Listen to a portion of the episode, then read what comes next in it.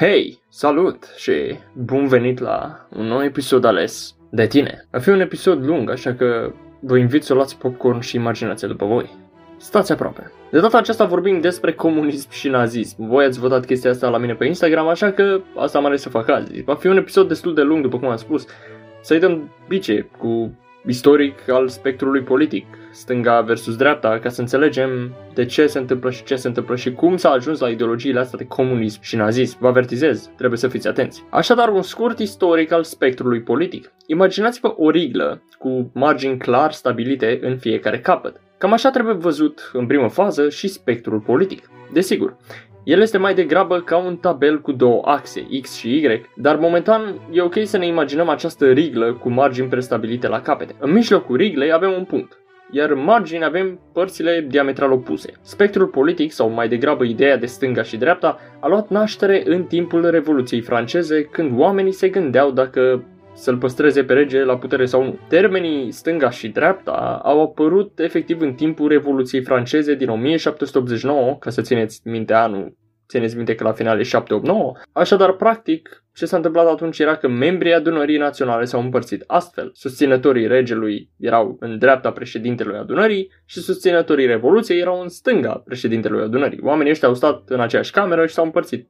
în stânga și în dreapta. Baronul de Gauville, sau Gauville, a povestit atunci acest lucru. Am început să ne recunoaștem reciproc. Cei care erau loiali religiei și regelui au luat poziții în dreapta scaunului pentru a evita strigătele, jurămintele și indecențele care se bucurau de libertate în frâu în tabăra opusă. Când adunarea națională din 1789 a fost înlocuită doi ani mai târziu de adunarea legislativă în 1791 asta, aceasta conținea membri complet noi, iar separarea a continuat. Inovatorii stăteau în stânga, cei care doreau chestii chestii noi, moderații stăteau în centru, ei erau și de una și de alta, și apărătorii Constituției stăteau în dreapta, cei care doreau dreptate, sau cei care doreau ca lucrurile să fie cam la fel. Ați văzut o asimilare între susținătorii Revoluției care stăteau în stânga și susținătorii inovatorilor, sau inovatorii cum se numeau ei la adunarea legislativă, care stăteau tot în stânga. Ambii doreau ceva nou, de asta acei, aceia voiau Revoluție, de asta aceștia erau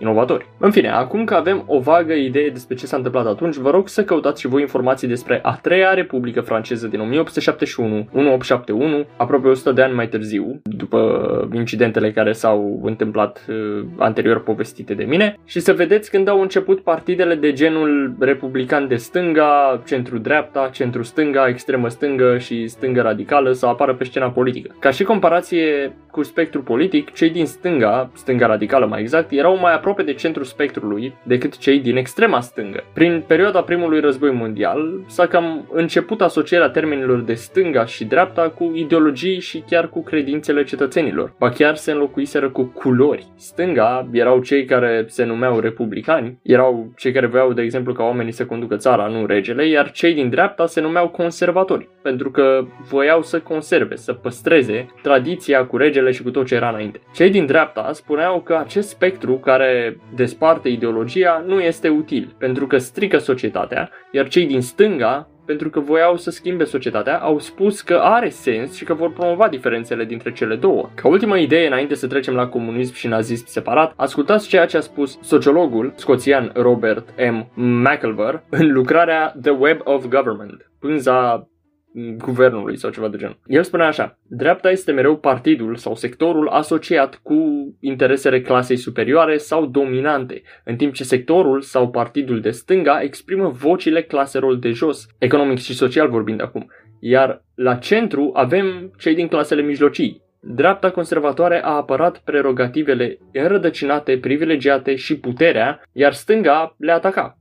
Dreapta a fost mereu mai favorabilă ideii bazate pe aristocrație, fie vorba de naștere sau de avere, iar stânga s-a luptat pentru egalitatea și avantajul sau oportunitatea pentru cei care se credeau mai dezavantajați. Defensiva și atacul s-au întâlnit sub condiții democratice, nu în numele claselor pe care le reprezentau, ci în numele principiului în sine. Dar principiile erau opuse și au corespuns intereselor claselor diferite. Cam aici voi lăsa discuția asta și disputa dintre stânga și dreapta din punct de vedere istoric, iar acum haideți să vedem ce este cu cei doi titani, comunismul și nazismul. Bineînțeles că nu o să omit și fascismul, iar am să ofer de asemenea informații mai comprimate, deci Țineți minte că nu tot ceea ce povestesc acum este 100% complet și vă rog să căutați și voi și să nu mă credeți pe cuvânt pentru că e firesc să nu pot cuprinde toate sursele de informație uh, din lume care au scris despre aceste două fenomene.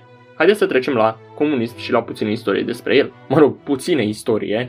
Um, ca să știm despre comunism, trebuie să știm și cine a fost Karl Marx și ce înseamnă socialism ca idee. Personal am să-mi asum că știți cine este Marx și ce înseamnă socialism, iar dacă nu, vă rog să căutați și să vă informați puțin. E bine, comunismul era cumva o urmare a socialismului. Comunismul și socialismul se încadrează în partea stângă a riglei de care vă spuneam la început. Comunismul este la margine, deci este extrema stângă. Marx a spus foarte puține lucruri despre comunism și despre trăsăturile specifice ale unei societăți comuniste. El a refuzat să scrie, spre deosebire de socialiști utopici, rețetele bucătăriei viitorului, deci nu a vrut să dea sfaturi pentru viitor.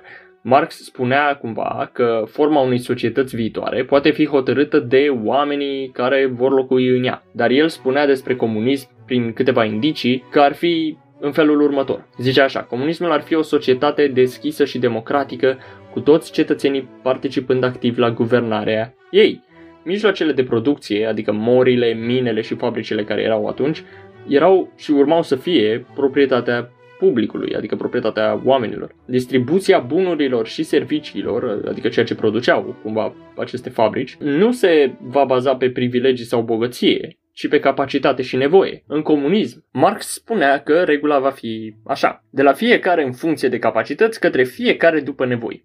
Oamenii care vor trăi într-o societate comunistă vor fi în sfârșit liberi, spunea el. Asta înseamnă că după ce au depășit perioadele în care erau exploatați și mințiți ideologic, vor fi liberi să se dezvolte faptele personalităților. Iar Marx și-a imaginat această societate viitoare în toate ființele uh, omenești, nu doar norocoșii și deci uh, doar efectiv toată lumea va fi liberă să devină împlinită. Deci nu era vorba de discriminare și așa ceva în viziunea lui Marx. Deci țineți minte că asta era viziunea lui Karl Marx. Sună fain, nu? Adică Păcat. Păcat că sună fain, pentru că aici apare Lenin și Stalin care au luat cu alte cuvinte ceea ce spunea Marx. Acest Vladimir Lenin sau Vladimir Ilicich Lenin și bolșevicii lui, care bolșevicii erau membri ai Partidului Social Democrat Muncitor din Rusia. Atenție, atunci nu era Uniunea Sovietică încă. Deci Lenin și bolșevicii se credeau drept socialiști științifici, care remodelau lumea într-un atelier al Revoluției. Efectiv, termenul de revoluție era peste tot. Rusia, prin sfârșitul secolului XIX, adică 1890 spre 1900, era o țară mult rămasă în urmă. Economia ei era agrară și deci baza industrială era restrânsă, iar fabricile erau foarte puține și ineficiente. Majoritatea populației nu erau muncitori în fabrici, ci țărani care cultivau pământ. De ce asta e important, Alex? Vreau să știu despre comunism, nu despre ce făceau țăranii în Rusia. Păi, Rusia nu era doar înapărată economic, ci și primitivă pe plan politic. Instituțiile ei erau nedemocratice, iar țarul, adică conducătorul, așa se numea, era un autocrat. Nobilimii nu-i păsa efectiv de suferințele oamenilor, pur și simplu se guverna pe sine, guverna și făcea totul ca să fie în interesul și spre beneficiile lui. Extrem de pe scurt, ce a urmat în Rusia, și fiți pe fază pentru că se vor mișca lucrurile foarte rapid. Lenin a început revoluția bolșevicilor după ce a revenit din Germania. A cauzat foamete, a fost împușcat, a distrus economia și mai apoi a murit. Dar pe patul de moarte, i-a spus unui camarad de-al său să nu lase pe un tip pe nume Stalin să decide cine va primi o, un job, să zicem, ca să mă exprim în termeni uh, curenți, cine va primi o slujbă și cine nu în uh, Uniunea Sovietică. Și ghiciți ce? Fix Stalin era responsabil de chestia asta. Ca idee, Stalin fusese exmatriculat din școală și s-a băgat în politică de partea lui Lenin, iar toți de acolo trebuiau să-și schimbe numele când aderau la gașca lui Lenin, ca să zic așa. Oarecum, păi pe Iosif Giugashvili uh, nu-l chema Stalin, dar uh, și-a ales numele acesta pentru că însemna omul de oțel. Deci dacă vă mai uitați la Iron Man, să știți că, nu, glumesc, nu o să merg în partea aia. Uh, da, deci Stalin participase la jefuirea unor bănci pentru a contribui la averea partidului și era responsabil cu sarcinile murdare ale partidului, gen să șantajeze oameni. Era necruțător și viclean, iar reputația sa a crescut rapid. Stalin a început să industrializeze rapid Uniunea Sovietică, adică să dea cu fabrici peste terenurile oamenilor care erau efectiv uh, țărani și, da, a distrus și opoziția, adică partidul lui Trotsky, celălalt care era împotriva uh, lui. A folosit și discriminare personală, politică și teoretică pentru a-și menține puterea puterea. Medvedev, un uh, istoric rus, uh, spunea despre Stalin că uh, era în cel mai bun caz un diletant. Nu avea ani de pregătire și îi lipsea autoeducarea. Nu i-a studiat deloc pe Kant, pe Hegel sau Marx, dar nici pe Lenin, pe care l-a urmat atâta timp. În scrierile lui observăm efectiv primitivism, super simplificare, nici măcar simplificare, superficialitate și prostie. Uh, Stalin era un maestru în propagandă oricum, știa să facă lucrurile să pară adevărate extraordinar de bine. Adică vă sună ceva cunoscut din asta și în ziua de azi, sincer. Uh, ce vine din partea de est, Rusia uh, să fie foarte bine mușamalizat cât se pare adevărat. Ok, Stalin a început să vrea o extindere a Uniunii Sovietice după cel de-al doilea război mondial, așa că a negociat să primească statele est-europene în care și-a impus modul său de guvernare, cel opresiv și autoritar. România era sub influența acestui dement, dacă vă vine să credeți, și chiar câteva caracteristici specifice comunismului, chiar și socialismului, de după Marx ar fi următoarele. Deci țineți minte că astea sunt niște caracteristici ale comunismului după Marx, nu la ce se gândea Marx înainte. Comunismul nu a ajuns să fie ceea ce a vrut Marx să fie. Comuniștii au construit gulaguri, adică administrații ale lagărelor de muncă forțată. Asta era un gulag, unde muncitorii erau trimiși să muncească și să moară de foame. Pur și simplu trebuia să mergi acolo să muncești și atât, nu te mai interesa nimic. Tratau oamenii în mod forțat în închisori psihiatrice pentru a ruina psihic prizonierii politici. Foloseau lagăre speciale pentru copii, pentru invalizi și pentru mame cu copii, dar mai târziu au fost desfințate pentru că nu produceau profit. Aveau locuri speciale pentru nevestele trădătorilor patriei, uh, între ghilimele, unde soțiile sau partenerii celor care au trădat erau umiliți și torturați. Au trimis oameni în minele de uraniu pentru a obține ce trebuie în scopul bombei atomice, omorând prizonieri uh, destui și acolo. Foloseau propagandă mincinoasă pentru a nu permite oamenilor să creadă că altundeva în lume e mai bine decât în statele comuniste sau socialiste, înrolau copiii încă de mici în organizații de partid comunist doar pentru a le forma gândirea de implicare ulterioară în partid. Cam toată lumea era membru de partid comunist, indiferent de statut social, iar cei ce nu erau membri erau oarecum sub observație de către Partidul Comunist. Hmm, de ce nu e membru? Oare cumva complotează împotriva partidului, haideți să fim cu ochii pe el, da? Au existat și state care doreau să fie independente de regimul de la Moscova, adică de comunism, uh, state comuniste care vreau să fie independente de regimul de la Moscova, dar care și-au impus propriul cult al personalității, pentru că, de bine de rău, tot comuniste erau, doar că în alt fel. Uh, uh, bazat totuși pe acest regim comunist, erau România, Germania de Est, Iugoslavia, sunt niște exemple pe care pot să vi le dau, Ceaușescu nu era, deci în România nu era chiar comunism, era ceaușism, adică era un fel de comunism adaptat de Ceaușescu, iar în Germania de Est nu era comunism uh, pur, sânge, era uh, comunism adaptat de conducătorul de acolo. În Iugoslavia la fel, nu era comunism, era comunism adaptat de Tito și așa mai departe, pentru că oamenii vreau să fie cei mai buni oameni care promovează comunismul în afara Uniunii Sovietice. Și era și o competiție din asta între ei, dacă o să vedeți uh, cei din Cehoslovacia cu cei din Germania de Est, chiar se întreceau în cine a făcut cele mai multe chestii și umflau cifrele efectiv false, uh, umflături de cifre, producții și așa mai departe, doar ca să se dea mari, dar în realitate nu era deloc așa. Orice corelație a comunismului, apropo cu ceea ce se întâmplă în ziua de azi, în 2021, e o iluzie absolută întrucât se omit detalii evidente importante fără de care nu am putea face distinția între un regim totalitar și democrație.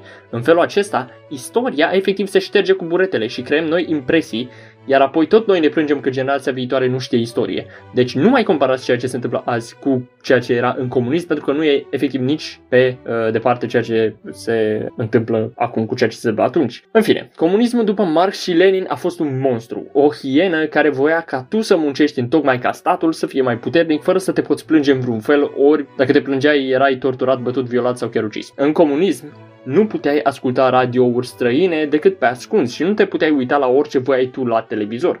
În comunism, din cauza faptului că o bună parte din banii statului se duceau spre armată, partid și securitate, mulți oameni mureau de foame, trebuind să implementeze diverse politici pentru a putea face față. În China, de exemplu, pe vremea lui Mao Zedong, s-a deschis comercializarea și creșterea animalelor sălbatice. Și prin sălbatice mă refer efectiv sălbatice.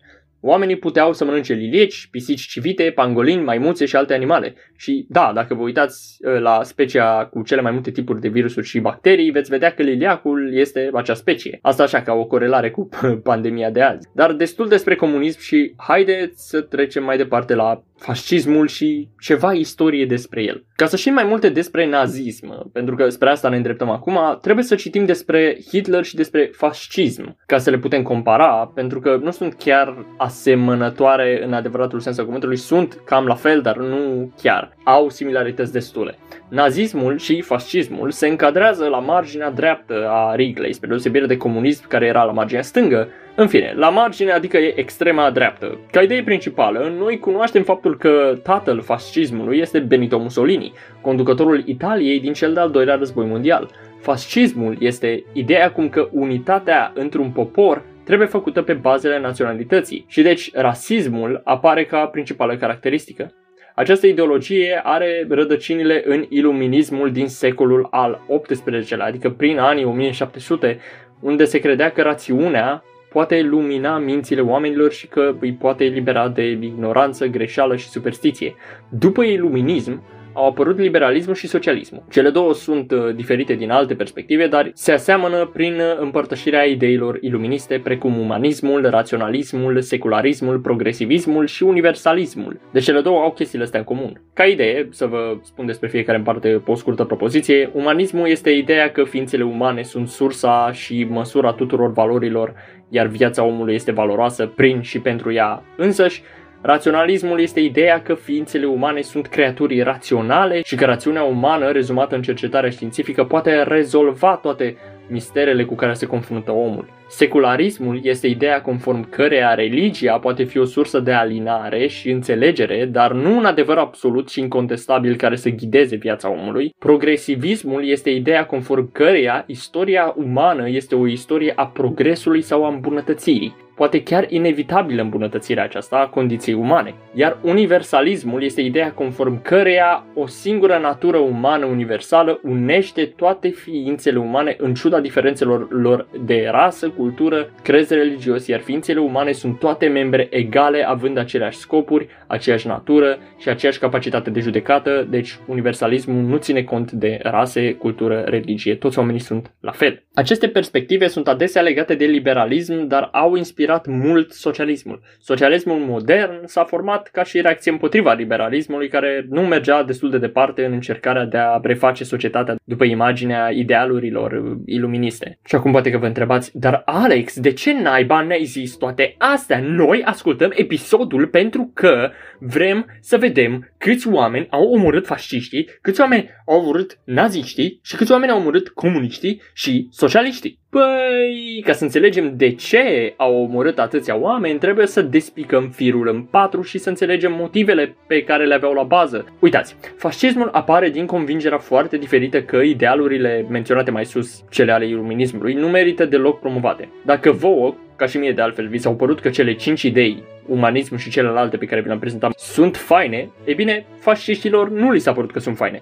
Fasciștii credeau că acest universalism, de care v-am zis mai devreme, era efectiv un mit spuneau că ființele umane nu sunt la fel și că diferențele dintre oameni sunt foarte adânci, iar diferențele de sex, rasă, limbă, crezi și naționalitate definesc efectiv cine ești tu ca om și modul în care gândești tu despre ceilalți. De aceea vedem astăzi disputa între cei pro-LGBT, de exemplu, și cei anti-LGBT care cei anti-LGBT se întâmplă din motive necunoscute, uh, bineînțeles sunt ironic când zic motive necunoscute, se întâmplă să fie de extremă dreaptă. Așa, uh, pentru unele personalități care promovau contra-iluminismul, diferențele contau pe alte părți. De exemplu, pentru cineva ar fi contat mai mult diferențele de limbă, iar pentru ceilalți conta mai mult diferența de sex, de exemplu. Legat de raționalism, oamenii ăștia, adică cei care se îndreptau spre fascism, spuneau că prejudecățile și superstițiile ne arată faptul că nu ne putem baza pe rațiunea umană, așadar, aceștia considerau că oamenii sunt efectiv creaturi fundamental non-raționale,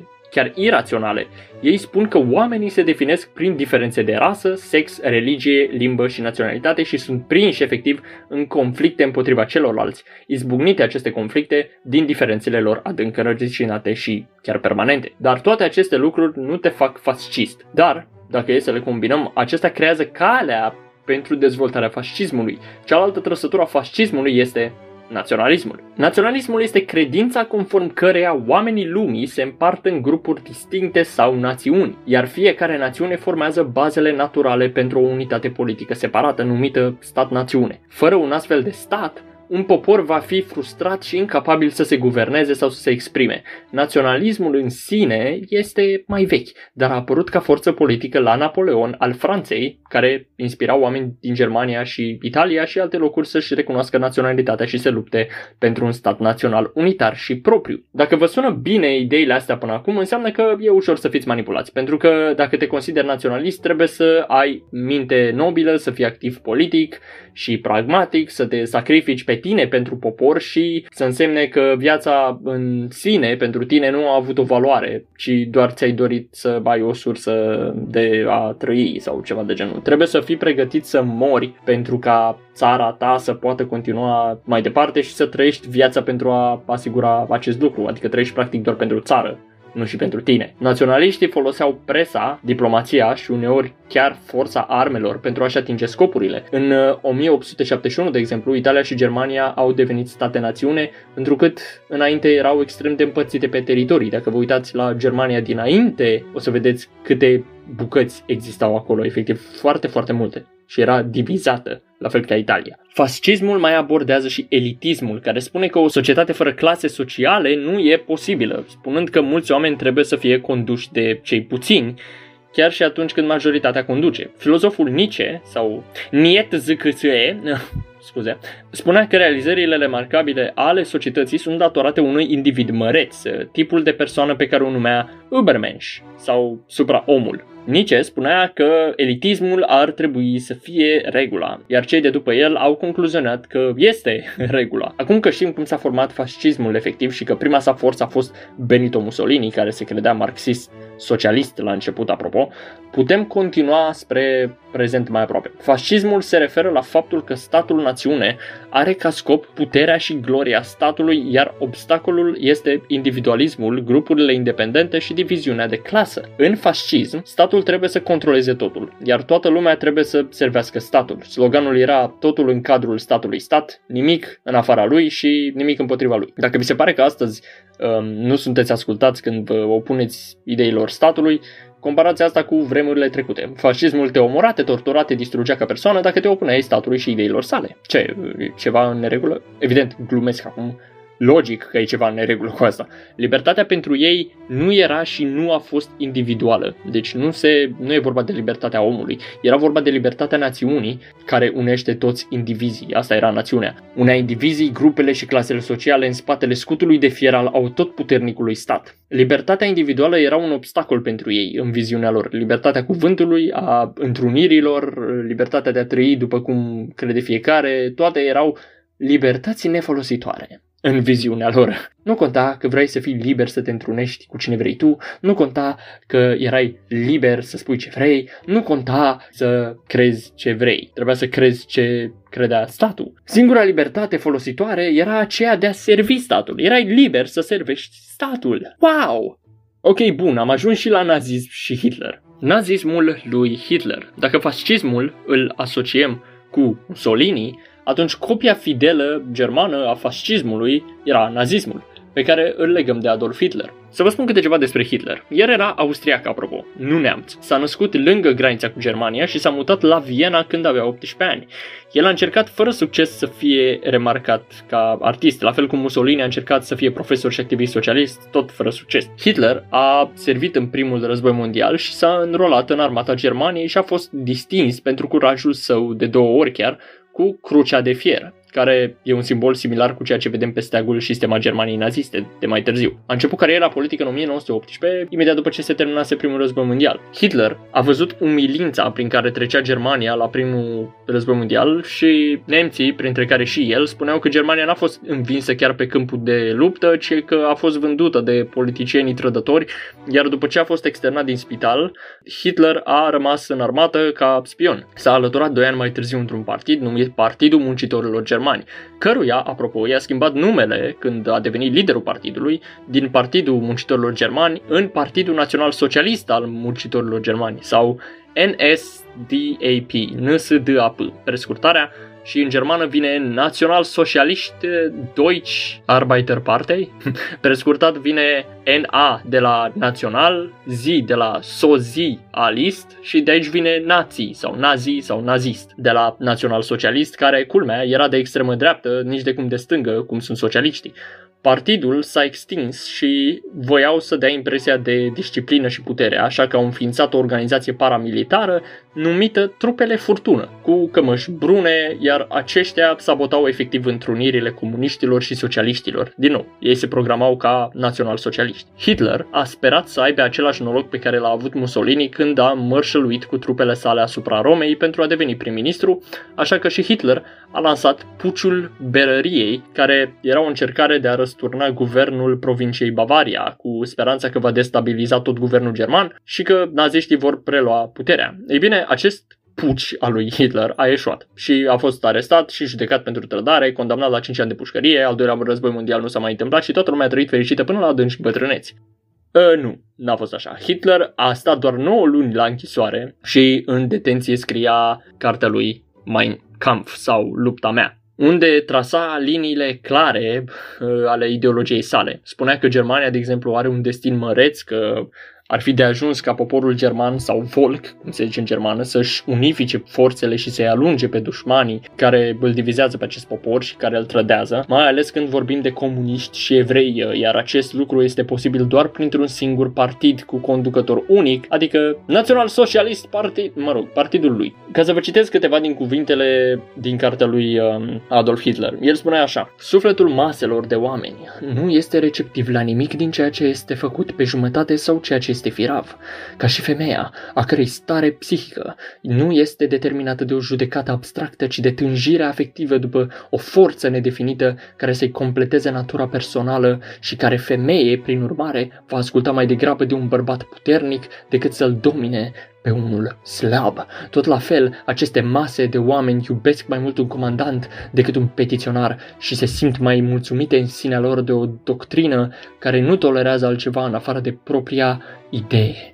Cam dement, nu? În fine, de aici pornește ideea lui Hitler cu uh, Führer-Prinzip sau uh, principiul conducătorului, iar Führerul și oamenii erau înlănțuiți împreună. Acum, dacă voi aveți impresia că Klaus Iohannis e la fel ca și Hitler, nu știu sincer dacă să vă trimit la psihiatru sau psiholog, pentru că Hitler ducea sensul acestei relații dintre conducători și oameni la un nivel chiar erotic, așa că, da, Uh, continuând, uh, Hitler se baza pe tactici de forță în politică, iar când a ajuns cancelarul Germaniei, a dovedit că era un adept mai hotărât al autoritarismului decât Mussolini, care pare mielușel pe lângă Hitler, sincer. El era dictator Hitler și s-a orientat spre crearea celui de-al treilea Reich, care Reich înseamnă imperiu, al Germaniei, Reich al Germaniei, care urmea să um, le depășească pe cele dinaintea lui. Ok, Alex, am înțeles, Hitler era dement, rău și disperat de putere, dar vrem să treci la nazism. Păi, suntem la nazism, oamenilor. Unul dintre principiile acestuia, cât și al lui Hitler, era ideea de spațiu vital sau de Lebensraum în germană pentru a deveni un mare imperiu. Așa că Hitler efectiv s-a uitat spre Polonia și Ucraina sovietică, iar el se gândea că oamenii din Est vor avea pământurile de acolo pentru că sunt inferiori Germaniei și pentru că vor cultiva acolo efectiv totul. Cu alte cuvinte, voia să-i sclăvească pe cei din Est. Puftim, dar la noi oamenii pleacă spre Germania. Exact, deci opusul. Naziștii voiau ca popoarele inferioare lor să fie înrobite adică tot globul dacă ne uităm să vedem pe cine considerau inferiori, uh, Hitler a invadat Polonia în 1939 și a declanșat al doilea război mondial. El mai avea în plan să elimine inamicii care stăteau în calea Imperiului de 1000 de ani, zicea el. Adică comuniștii din Germania și pe cei de pe tot globul, cât și evrei, for some weird reasons. Așadar, a invadat Uniunea Sovietică cu care semnase un pact, apropo, deci uh, avea și vrăjeală în el Hitler, uh, pentru că și Stalin fusese de acord cu problema evreiască. Așadar s-a ajuns la lagere de concentrare unde au ucis cam 6 uh, milioane de evrei și alte popoare inferioare, între ghilimele, în cel de-al doilea război mondial. Dacă avea ceva cu românii, de exemplu, și omora și el așa, că voia el 12 milioane de români, mm, omul ăsta e cam psihopat. Hitler a pierdut totuși bătălia, întrucât nebunia sa a dus la nerespectarea sfaturilor de război pe care îi le dădeau comandanții săi de elită. Cu alte cuvinte, făcea ce ducea capul, adică ce vedem astăzi în persoanele care nu se încred în medici și oameni de știință și fac după cum bate vântul și după instinct. Germania a fost învinsă și cucerită de Uniunea Sovietică și de aliați, iar Berlinul, deși era teritoriu sovietic, era împărțit în patru între Anglia, SUA, Franța și URSS. Știu, asta a fost puțin mai lecție de istorie, dar uh, revenim înapoi la nazism. Nazismul, în sfârșit, era asemănător cu fascismul italian al lui Mussolini din mai multe puncte de vedere, și anume că ambele urau liberalismul și comunismul, ambele credeau că masele trebuiau să se supună conducătorului fără dreptul de a avea obiecții sau gândiri contrare conducătorului, ambele foloseau propagandă și indoctrinare, ambele credeau că societatea nu este deloc rațională și de aceea trebuie să aibă un lider unic, ambele făceau apel la forța militară și la disciplină și sacrificiu, ambele accentuau naționalismul și spiritul totalitar, Niciunul dintre Hitler și Mussolini, pe de altă parte, nu era interesat de economie din moment ce considerau că țara lor putea produce chestii, gen, nu știu, arme sau alte vrăjeli, pentru a se putea extinde și putea, pentru a putea cuceri alte state ca să-și extindă teritoriul. Pentru ambii, adică și pentru Hitler și pentru Mussolini, cuvântul socialist a condus la o confuzie, iar pentru Hitler, socialism, între ghilimele, era un alt nume pentru naționalism. Hitler era extrem de rasist, iar Mussolini era cam rasist. Deci uh, asta e una dintre diferențe. Așadar, nazismul se bazează pe ideea că rasa era caracteristica fundamentală a ființei umane, spre deosebire de fascism, care considera că erau mai multe criterii. Fascismul nu e necesar să fie rasist în schimb, dar nazismul cam pe asta se bazează. Ca să definim nazismul simplu, am putea spune într-o formulă că fascismul plus rasismul egal nazism. Pentru naziști, diferențele dintre o rasă și altă rasă marchează un rol și un destin în lume. Faptul că ești alb, de exemplu, pentru naziști, automat te face superior, iar dacă ești negru, automat ești sclavul lor sau inferior lor. Asta era ideea naziștilor, dar teoriile rasiste existau totuși de multă vreme, iar rasa, între ghilimele, era cheia pe care creșteau și descreșteau marile civilizații. Asta spunea Arthur de Gobineau. Pentru naziști, rasa ariană era cea care stăpânea. Se referea de cele mai multe ori la o rasă nordică, dar ce nu știa Hitler era că limbile europene, limbile din Orientul Mijlociu și câteva din India au origini comune, ba chiar oamenii din aceste teritorii posibil să fie apărut din aceleași popoare, la care ei se refereau ca fiind arieni. Deci nazismul, dacă erai german, îți inducea ideea că celelalte rase te urăsc și complotează împotriva ta pentru a te distruge, lucru care era cumva valabil și în perioada comunismului de la noi. Dacă întrebați, dacă vă întrebați bunicii care au fost opresați de acest regim, o să vă spună și ei că și acolo ți se spunea că cei din vest complotează împotriva ta, că cei din, nu știu, din alte părți, eh, americanii, eh, francezii, germanii din vest, complotează împotriva noastră și vor să ne distrugă. Așa li se spunea și arienilor, că celelalte rase te urăsc și complotează împotriva ta pentru a te distruge. Așadar, deveneai fără milă și distrugeai cam tot ce aveai în cale, sclăvind orice și orice alt popor inferior ție sau pe care îl considera inferior. Și deci pentru naziști, adică cei din rasa ariană, scopul era supremația rasială și obținerea Reichului sau regatului celor o mie de ani, iar obstacolul erau rasele inferioare, ideile umaniste și diviziunea claselor. Ca să terminăm cu naziștii pe care îi putem clasifica drept ucigași în masă, fără motive justificabile, de parcă ai putea justifica vreodată uciderea unei persoane, ca să nu mai vorbim de milioane de persoane, aceștia erau rasiști, torturau, violau și se supuneau unui singur stat și unui singur lider, Hitler sau Führerul în orice caz. Dar totuși, în cazul în care printre voi există cineva care consideră că era cool ceea ce făcea Hitler sau Mussolini sau Stalin, vă rog să nu vă mai jucați jocuri pe calculator sau să vă mai uitați la filme pentru că nu ați vrea să știți cum e să fii torturat, ucis, violat, bătut, agresat, sclăvit, gazat în lagăre ars și să fii lăsat să mănânci rugina din vagoanele trenurilor alături de alte mii de persoane și să nu știi când va urma să fii împușcat în cap, pentru simpla îndrăzneală de a gândi diferit. Deci nu, comunismul și nazismul, respectiv fascismul, sunt ideologii demne de condamnare și de abolire completă. Nu înțeleg de ce încă nu sunt reguli, cum că ar trebui interzise peste tot, dar na, asta e democrația, ești liber să faci ce vrei, dar cu limite. Libertatea ta se încheie unde începe libertatea mea. Acum haideți să facem o comparație între alte două idei înainte de final, între naționalism și patriotism. Trebuie să menționez înainte să trec la diferențe numerice o distinție ce trebuie făcută între naționalism și patriotism. Haideți să facem o analogie între o țară în care ne-am născut și o garsonieră.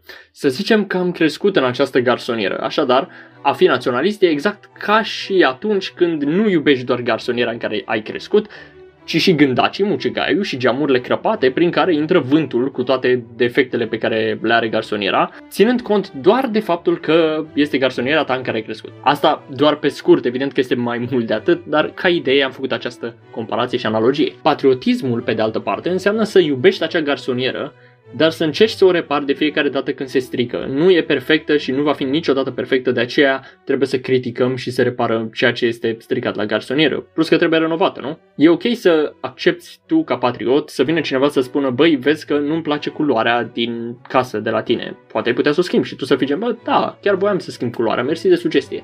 E, un naționalist nu ar fi putut spune asta, ar fi fost gen, ieși afară din casa mea, acum îți permiți tu omule de la țară să vii să-mi spui în fine. Nu o să intru iar în uh, discuția asta, dar cam așa e și cu statele. Să fii naționalist înseamnă să nu te intereseze că țara ta omoară oamenii altor țări sau chiar proprii cetățeni doar din gândul că e spre binele statului. Să fii patriot înseamnă să iubești faptul că te-ai născut în acea țară, dar să fii capabil să spui stop unor abuzuri recunoscute general de toată lumea, a unor încărcări de drepturi și libertăți care în mod legal nu pot fi luate prin Constituție și să te opui când țara ta atacă altă țară pentru că vrei să trăiești într-o țară pașnică, etc., etc. Hitler era un naționalist. Antonescu era un naționalist. Mao Zedong din China era un naționalist. Ho Chi Minh din Vietnam, la fel. Miklos Horthy din Ungaria la fel, Josip Tito din Iugoslavia la fel, Ceaușescu la fel, iar astăzi îi avem pe Xi Jinping din China, Vladimir Putin din Rusia, Kim Jong-un din Corea de Nord, Donald Trump care a fost președintele SUA și sper să nu mai fie niciodată, Nicolas Maduro din Venezuela, Bashar al-Assad din Siria, Andrei Duda din Andrej Duda, scuze, din Polonia, Marie Le Pen din Franța, Vadim Tudor a fost și el naționalist și așa mai departe. Deci sunt mulți care aveau idei naționaliste. Haideți să trecem și la ultimele idei. Diferențele numerice între nazism, fascism și comunism în timpul cel de-al doilea război mondial și după el. Câte decese au provocat statele ce urmau aceste regimuri? Păi, comuniștii au omorât în jur de 10 milioane de oameni sub conducerea lui Stalin, deci doar în Uniunea Sovietică, doar Stalin. Căutați și adunați dacă găsiți și celelalte state comuniste care au ucis, incluzând China, Cuba și blocul est al Europei. Se zvonește că ar fi depășit 60 de milioane la nivel global, apropo. Naziștii lui Hitler au murit în jur de 18-20 de milioane plus ce a mai ucis și Mussolini și uh, fasciștii lui. Alte țări fasciste, apropo, nu v-am zis, era Spania lui Franco, Japonia lui Hirohito și sper că nu mai scapă acum ceva, dar cred că atât. atât îmi vine în minte momentan. Toate aceste ideologii sunt antidemocratice, deși termenul de democrație ajunsese atât de popular încât îl foloseau și ei. Și încă se folosește și azi în țări precum Republica Democrată Populară a Coreei de Nord, care fix democrație nu este. Dacă vreți să comparați ce se întâmplă acum în pandemie cu ceva, nu, nu este ca în Corea de Nord, cum sunt ei închiși mereu. Apropo, nu am felicitat ceea ce face Kim Jong-un, pur și simplu am făcut o referire la faptul că acolo este mult mai rău decât ceea ce se întâmplă la noi și că mi se pare efectiv stupid să ne plângem de ceea ce se întâmplă acum. În fine, experimentele pe oameni care s-au făcut atunci și atrocitățile comise de aceste ideologii și de conducătorii acestora sunt inimaginabile și vă recomand să urmăriți documentare înainte să le luați apărarea vreodată. Nimic de pe lumea asta nu merită să trăiască ceea ce au trăit cei din timpurile acestor regimuri, care erau crude și inumane. V-am povestit mai înapoi, dacă nu țineți minte, derulați. Cred că o să vă las timestamps-uri ca să vă puteți întoarce și să dați click la ideile respective. Alte chestii, păi citiți cartea Ideologii politice a lui Bol și Dagger. Acolo primiți toate informațiile pe care vi le-am prezentat eu aici astăzi. Este o adevărată enciclopedie a ideologiilor politice și a scurte istoria acestora. Are vreo 272 de pagini. Eu am citit 1500 în două luni, deci chiar echilibri 272 de pagini. Haideți să vă spun și părerea mea personală și scurtă înainte să trec la concluzii. Părerea mea e că regimul comunist a rezistat mai mult pentru că a știut să ascundă mai bine adevărul decât uh, o făcea regimul nazist sau fascist. Aceștia erau extrem de direcți în ceea ce făceau, iar comuniștii știau cumva să se joace cu cuvintele, dacă vă amintiți din ce spuneam, viclenia lui Stalin. Ambele regimuri urmăreau o propagandă care punea în lumină proastă lumea din exterior și în lumină bună lumea din interior, adică se axau pe interesele lor personale și pe putere. Naziștii aveau nevoie de Lebensraum, adică de spațiu vital pentru a-și atinge scopurile, deci de ce au plecat la cucerit alte țări, în timp ce comuniștii anexau sau cucereau într-un alt fel, prin integrare, între ghilimele, în mod forțat, dacă puteți observa asta și astăzi. Comparația din ziua de azi în România actuală a anului 2021 cu ceea ce s-a întâmplat în trecut este o aberație extraordinară absolută. Deci poate că unele idei se aseamănă dacă ne uităm abstract la ele, dar nici de cum nu veți vedea aceleași tratamente din partea statului român într-o societate democratică de azi cu modurile în care au fost uh, tratați uh, cetățenii din statele comuniste, fasciste și naziste din trecut. Suntem extrem de norocoși că trăim în România și că suntem membri ai Uniunii Europene. Haideți să nu începem cu ură cum că avem de plătit sute de miliarde de euro către UE și că ne fură oamenii sau că își bat joc de noi. Nu vreau să începem să pornim pe același drum pe care au pornit fasciștii și naziștii lui Hitler. Naționalismul nu este deloc bun, iar Uniunea Europeană este singurul mod prin care am prevenit din ascensiunea la putere a unor demenți precum Hitler, Stalin, Mussolini și alți lideri care au susținut teroarea din regimurile comuniste de după Stalin. Asta doar în Uniunea Europeană și în statele membre ale Uniunii Europene. Deci, Asta nu înseamnă, apropo, că nu mai există manifestări de genul. Sunt manifestări. La noi vedem pe cei din aur și nu doar pe cei din aur. La noi vedem pe alți oameni care apar la televizor și care habar n-au ce vorbesc. Mă refer aici la o anumită doamnă. Știți și voi despre cine vorbesc. În Polonia, la fel se întâmplă manifestări naziste, fasciste. În Germania, la fel. În Franța, la fel. Sunt naționaliști, unii dintre ei. În Marea Britanie la fel, în Austria la fel, în Italia la fel, cred că și în Portugalia dacă nu mă înșel sau Spania. Mai sunt și în America, în Statele Unite, dar nu vreau să ajung acolo, asta este pe de altă parte. Mai sunt și în Japonia, apropo, și în uh, China, dar nu o să vorbim despre statele astea încă decât dacă vreți să iau o abordare mai detaliată despre ele. Ne auzim la următorul episod în care vorbim despre fake news și dezinformare, ultimul din cele votate de voi pe seria asta. Vă mulțumesc că ați ascultat probabil cel mai lung episod realizat de mine. O temă așa de vastă ca aceasta încă are multe de discutat, dar mă bazez pe voi și pe faptul că veți citi cartea lui Ball și Dagger și că veți înțelege de unde au pornit toate lucrurile pe care le avem astăzi pe masa politică, de la PSD la PNL, USR+, AUR și alte partide. Vă mulțumesc din nou și stați sănătoși. GOG out!